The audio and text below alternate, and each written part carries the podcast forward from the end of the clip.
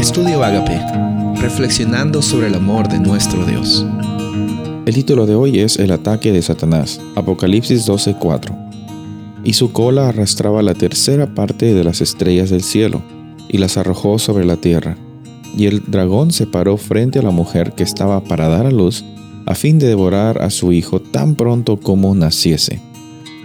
Continuando en el capítulo 12 como el día anterior, vemos que el enemigo no solamente eh, incita a las personas a dudar a Dios, sino también está impidiendo o trata de impedir que el plan de salvación se efectúe. Sabemos que el ser humano lastimosamente decidió por elegir su propio conocimiento del bien y el mal, en los primeros padres, Adán y Eva, y sabemos también entonces que por eso es que eh, la consecuencia fue una separación del propósito que Dios tenía para la humanidad y la realidad que ellos habían decidido vivir.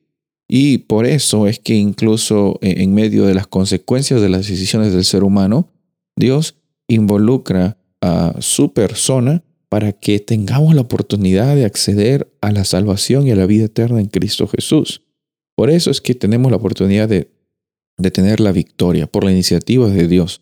Ahora Satanás no está contento con eso, sabe que va a venir un libertador, sabe que va a venir un Mesías, sabe que va a venir Dios hecho persona e intenta hacer todo lo posible para que este personaje sea eliminado, sea neutralizado.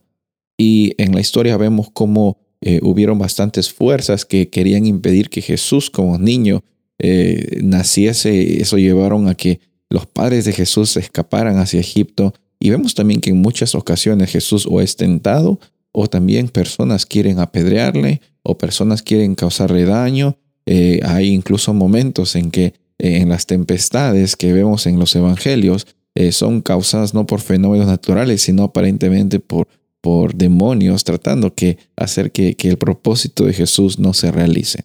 Pero déjame decirte algo, ah, los ataques de Satanás son como diríamos un manotazos de ahogado, son eh, intentos de, de darnos miedo y asustarnos, porque en la realidad es que Él ya es un enemigo vencido. Gracias a la victoria de Cristo Jesús, es que podemos declarar de que Él ya es un enemigo vencido, no por las cosas que nosotros hacemos o dejamos de hacer, sino por la realidad que está expresada en la palabra de Dios.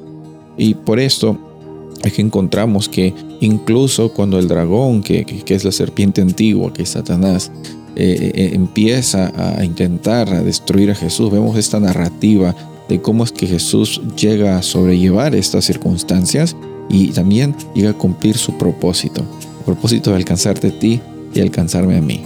Soy el pastor Rubén Casabona y deseo que tengas un día bendecido.